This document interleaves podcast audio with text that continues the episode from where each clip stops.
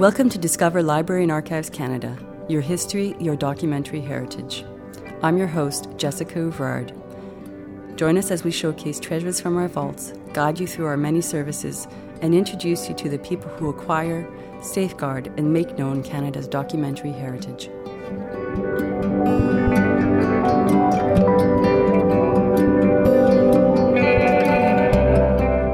In this episode, we discuss Library and Archives Canada's Virtual Gramophone, a multimedia website devoted to the early days of Canadian recorded sound, providing an overview of the 78 RPM era in Canada. Joining us today from LAC are archival assistant Gilles Leclerc and head audio conservator Gilles Saint Laurent.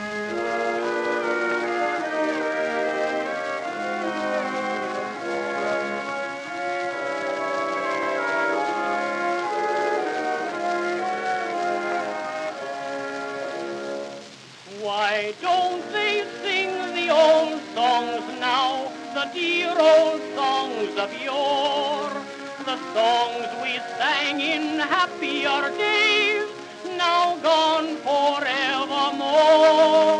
Give me a strain of Bonnie Doon with all its banks and braes, and tell of Highland Mary,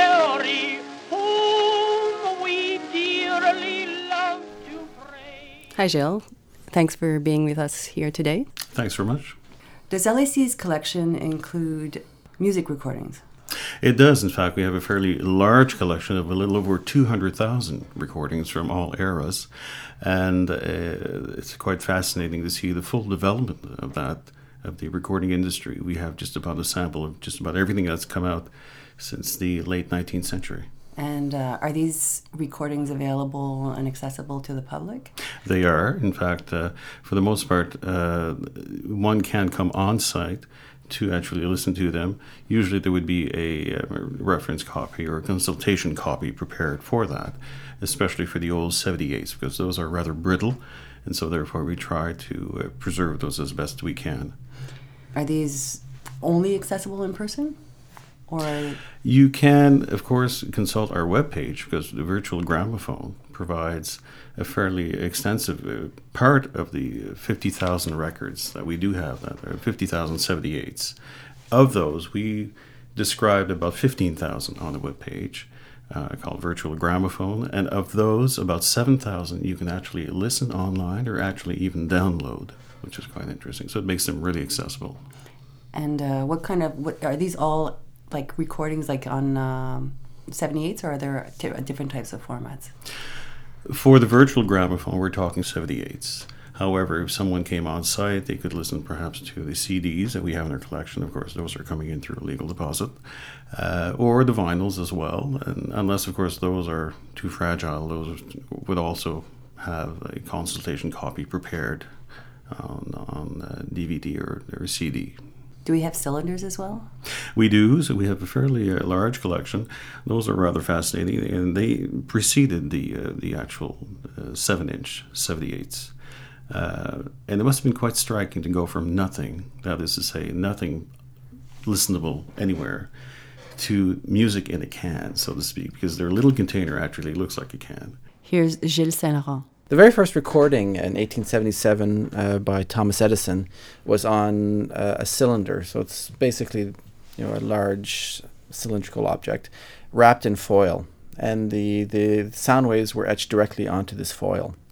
Later on, the discs were made smaller, and they were made out of wax. Um, because plastics haven't been invented by that time, so this we're talking about the early 1880s, mid 1880s. Um, the problem with these early cylinders um, is there are several problems. First of all, they're wax. It's hard wax, but they still wear out. Uh, just the pressure of the needle would wear out the information on the grooves. Um, they were very fragile. They would break, you know, quite easily. Uh, there was no room on the uh, cylinder to write song information, so you can, you can wind up with a drawer full of cylinders and not know what songs on what um, on what cylinder. Um, and they were not easy to store because of the physical size of it. The, the, they're basically the size of a, a pop can, So Okay. it's- and with the information uh, etched into it. Now, the advantage of discs when they, they came about in the late teen, late 1880s was that you know again a lot of stuff. Um, there was one so one interesting advantage was that there was room on the on the label to stick a label on the record and to write down what the information is and you know have some kind of uh, record the, label and who was the musician? who, some who the sort of- musicians, composers, record labels, Mhm.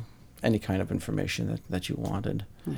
Um, and then the very first, um, uh, very first discs um, were made out of a, a rubber, like it was a hard rubber, um, but it sounded awful. It had real quality control issues, and that's when they they developed um, developed uh, shellac discs, which is you know the modern seventy eight. Right.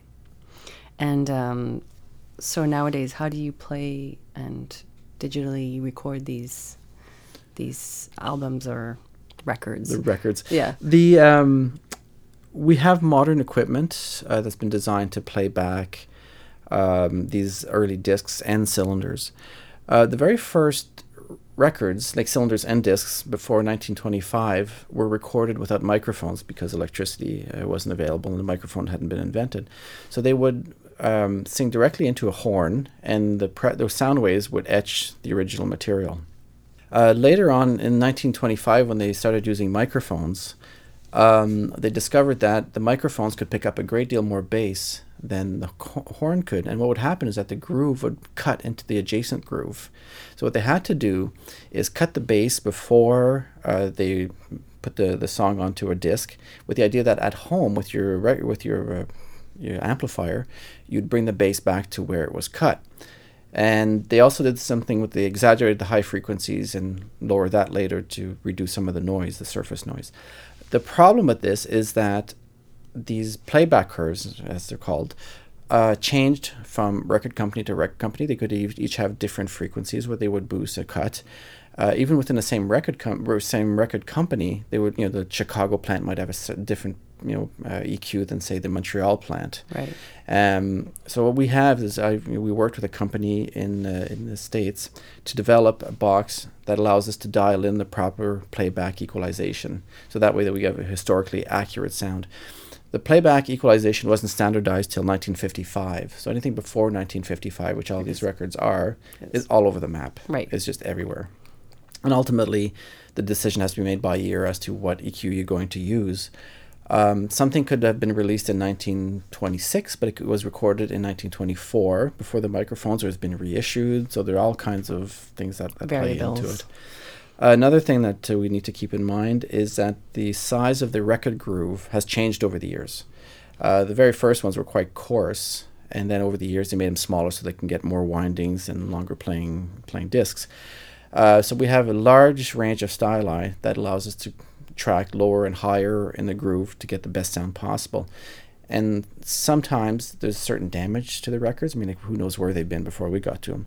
Uh, so sometimes by you know choosing a slightly smaller, slightly larger stylus, you can work your way around the noise. Sometimes it doesn't make any difference, and other times it'll be a night and day difference. When you're talking about the stylus, you're referring to the needle? It's the needle. That, that's correct. The needle that sits in the the groove. Okay, thank you. Another thing to keep in mind too is that the earliest uh, flat discs, you know, they're, they're called 78s, but were never recorded at exactly 78. Uh, they can go from you know mid 60s to 100, and that really has a large effect on the quality of the voice. You know, the, the voice sounds like a chipmunk or one of the chipmunks, and the vibrato is too fast. And It just sounds very unnatural. So we spent a lot of time uh, getting the proper pitch. And to do that, we have a keyboard and we compare the record to the keyboard and try to figure out what key it's in, keeping in mind that, you know, brass instrument prefer flat keys, strings, sharp keys. Um, pop music likes more, pop music is more in, written in simple keys. Right. And classical music, they could modulate and you all of a sudden you, know, you wind up with six sharps or something. And in terms of, and for classical music, we can pull out the sheet music and compare it and compare it to the sheet music and find out exactly what key it should be in. But the challenge to that is at the, that time, uh, classical musicians had no qualms about transposing a music to fit their voice. They even had pianos invented where the whole keyboard would just shift over. So the guy's still playing in the, yeah, yeah. Yeah. no, it'd just shift over half a tone or a tone. And it's just to allow, you know, the player, the piano, the, the, the pianist would just play wh- whichever key, but it's playing a tone higher. So that really messes with you know. So the, you know the score says one thing, you see something else, and you're going, "Well, that sounds a bit off." So again, it's, it's taking all this stuff uh, into consideration. What we're listening to when we're listening to the virtual gramophone is pretty close, as authentically close th- as you can to the original. We what you think it might be. Well, well, we think it might be yes, Yeah. and you know, it's an educated guess. Yeah. Um, but and also when once you're hearing on the virtual gramophone, like the first thing we do is get the best analog sound possible. Right, so you get all your EQ, stylus, size, speed, so that's all set.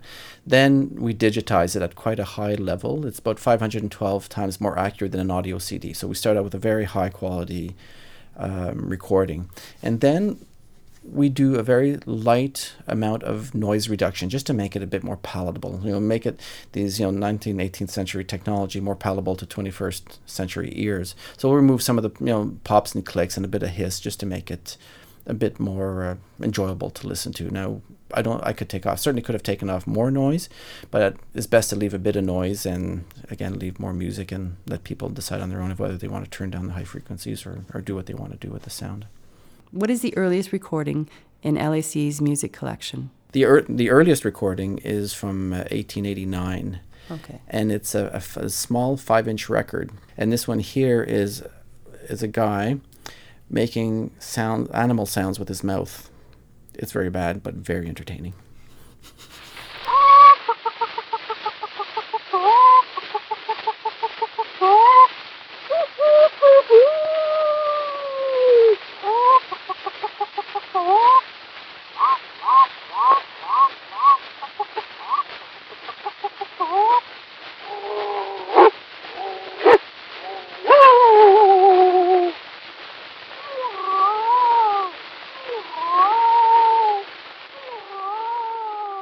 So, can you tell me where these sound recordings originally came from? Uh, the re- the records originally came f- um, originally came from a guy called Ed Moogk who started the collection in 1967.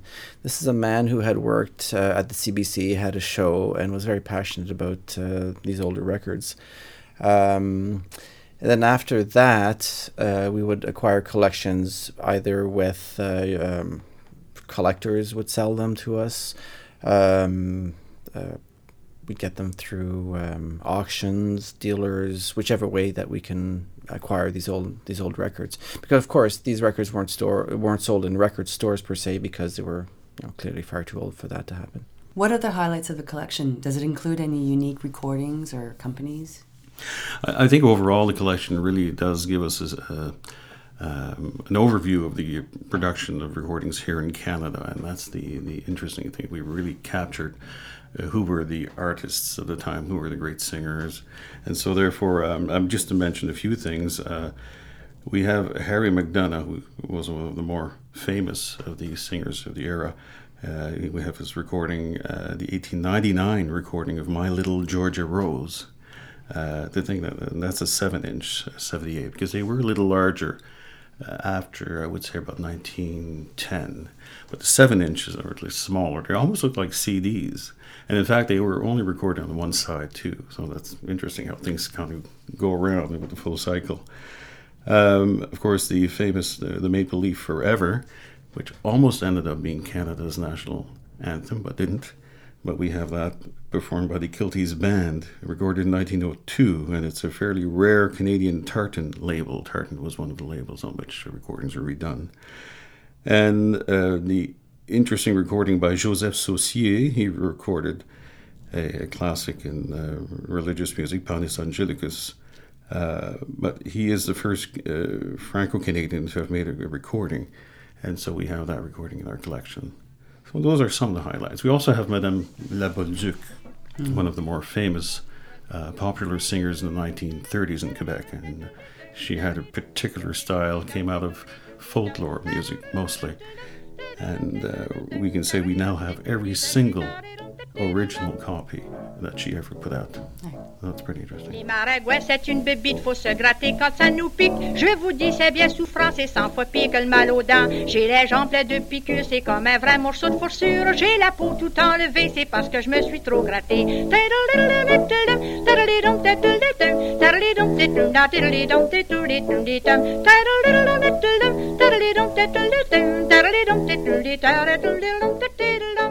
Are there any other notable Canadian artists included in the virtual gramophone? Or Yes, uh, I have to mention Emma Albani, who was probably one of the more famous sopranos at the end of the 19th century.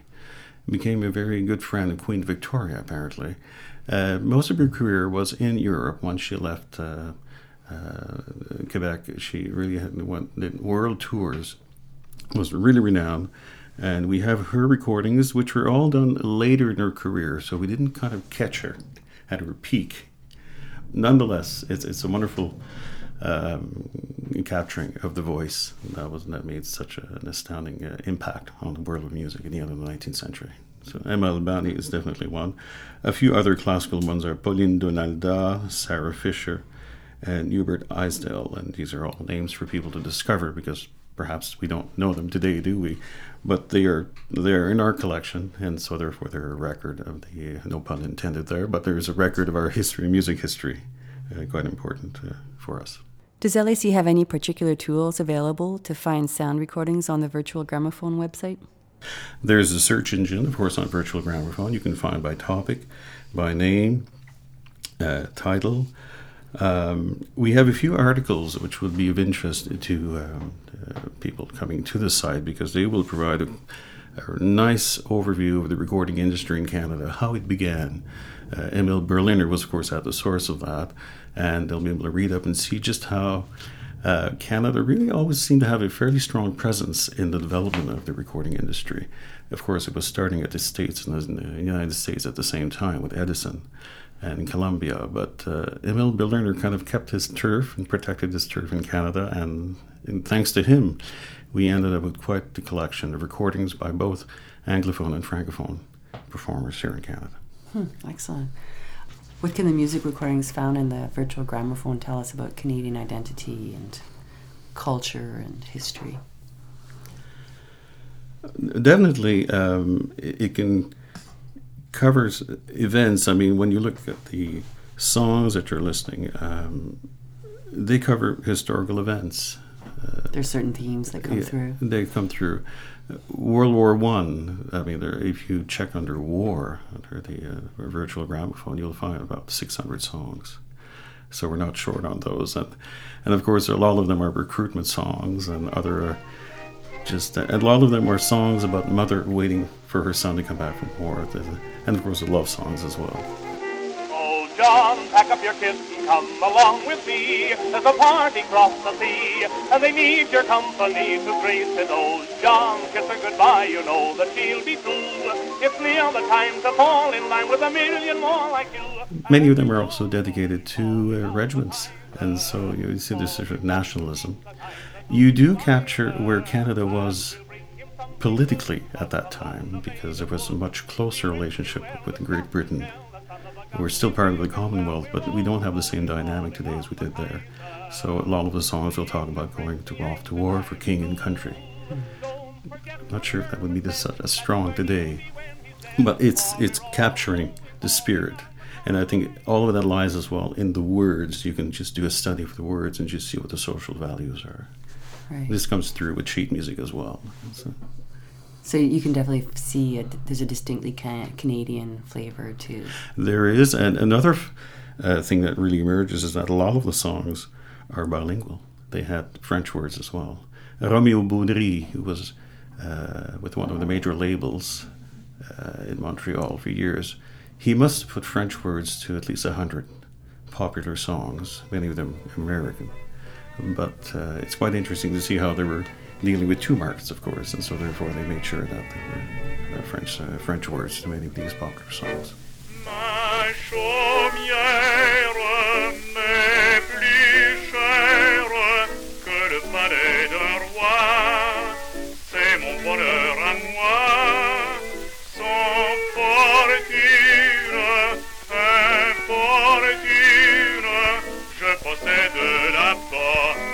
qu'il n'a pas.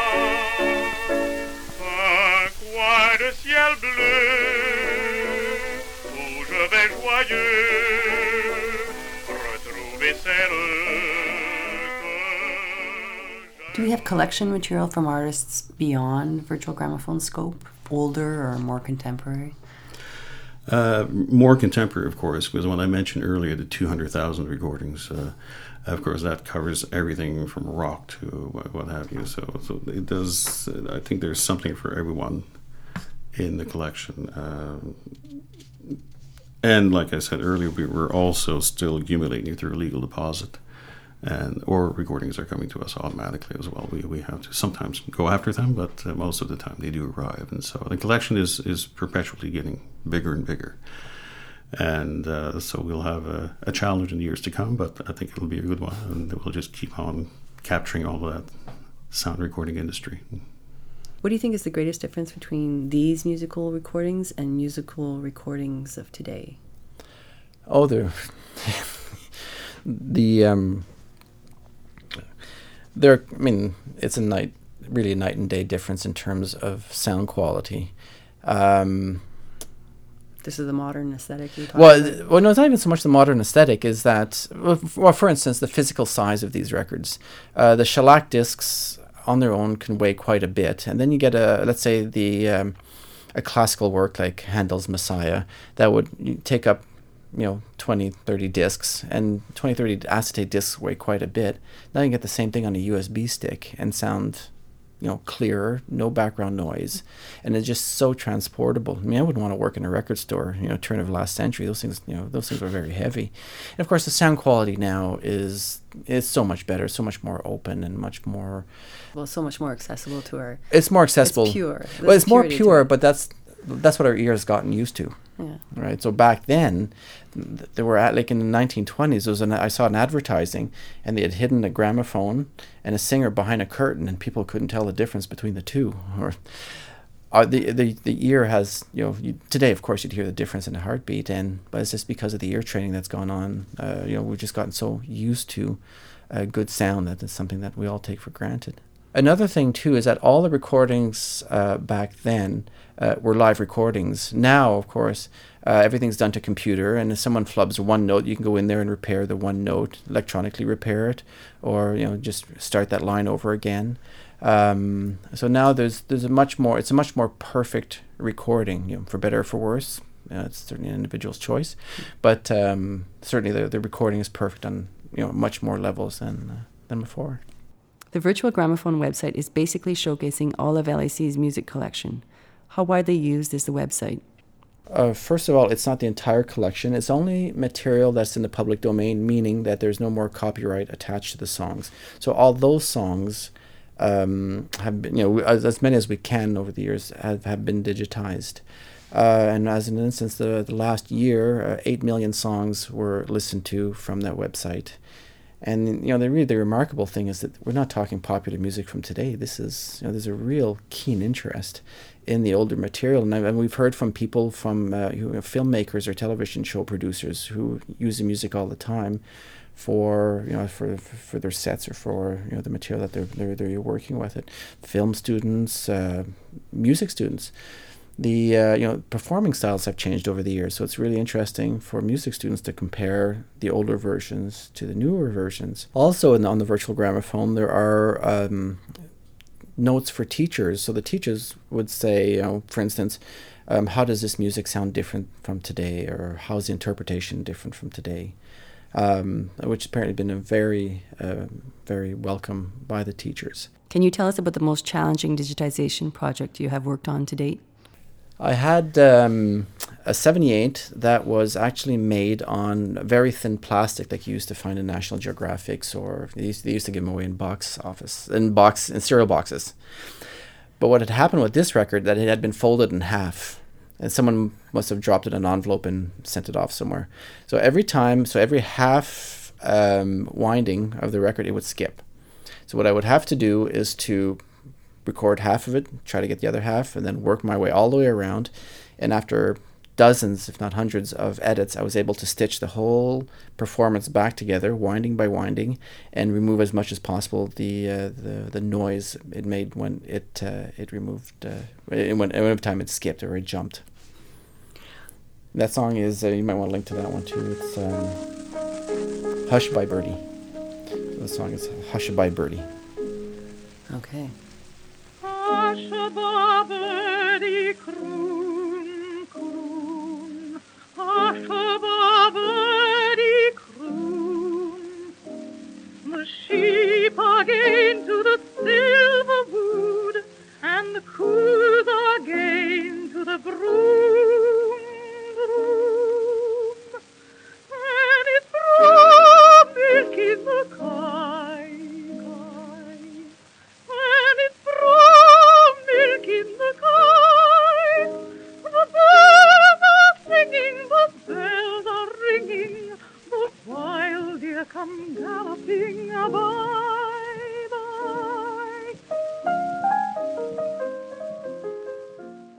the greatest difference between these musical recordings and musical recordings of today, from a collection perspective? From a collection perspective, see, I, yeah, that's an interesting thing. Um, there, I, in, I guess there wouldn't be much of a difference in that you still want to capture all that is coming out. Uh, perhaps the, the challenge today is that there's more coming out, definitely more. Uh, and the way that it is being disseminated, it makes it all the more a challenge to uh, to capture because we are we are collecting now these CDs, the hard copies, if you like. Uh, uh, all the digital age here is providing just a whole other uh, level of challenges that we will be responding to in the next few years for sure, because uh, that's our purpose is to is to capture all of that. Uh, the format is, of course, uh, the digitization there that kind of opens up all the possibilities of um, of how we can also preserve it in our collections because it's not captured the same way.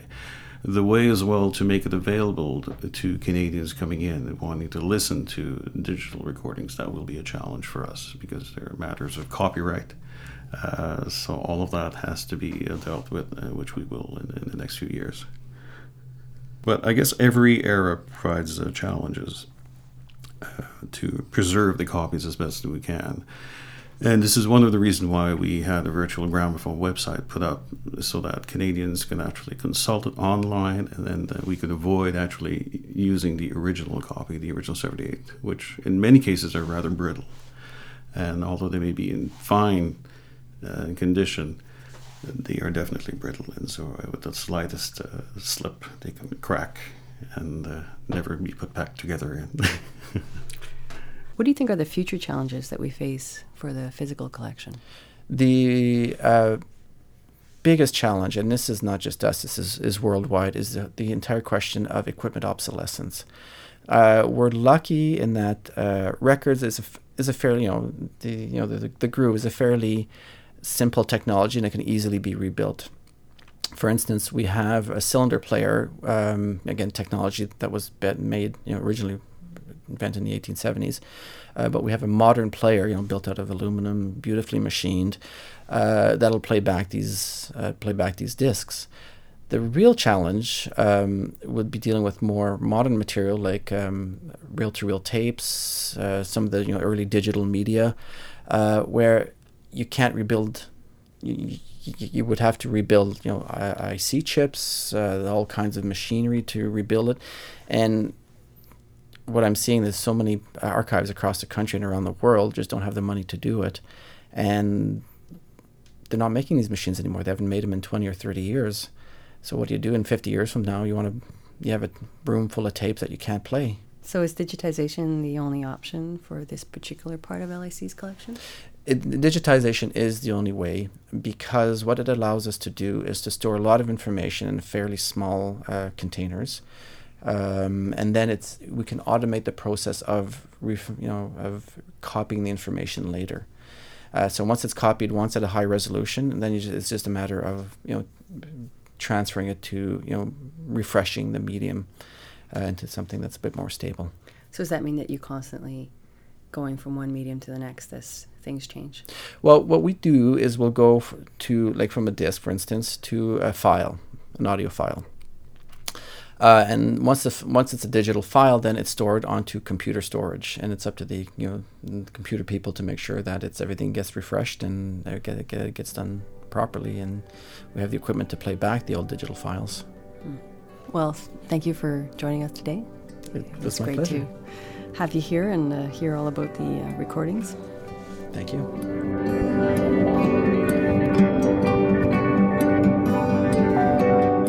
To learn more about using the virtual gramophone website, read our blog post called Listen to Canada's musical history with a virtual gramophone at thediscoverblog.com. If you'd like to explore Library and Archive Canada's music collection, please visit us online at bac-lac.gc.ca.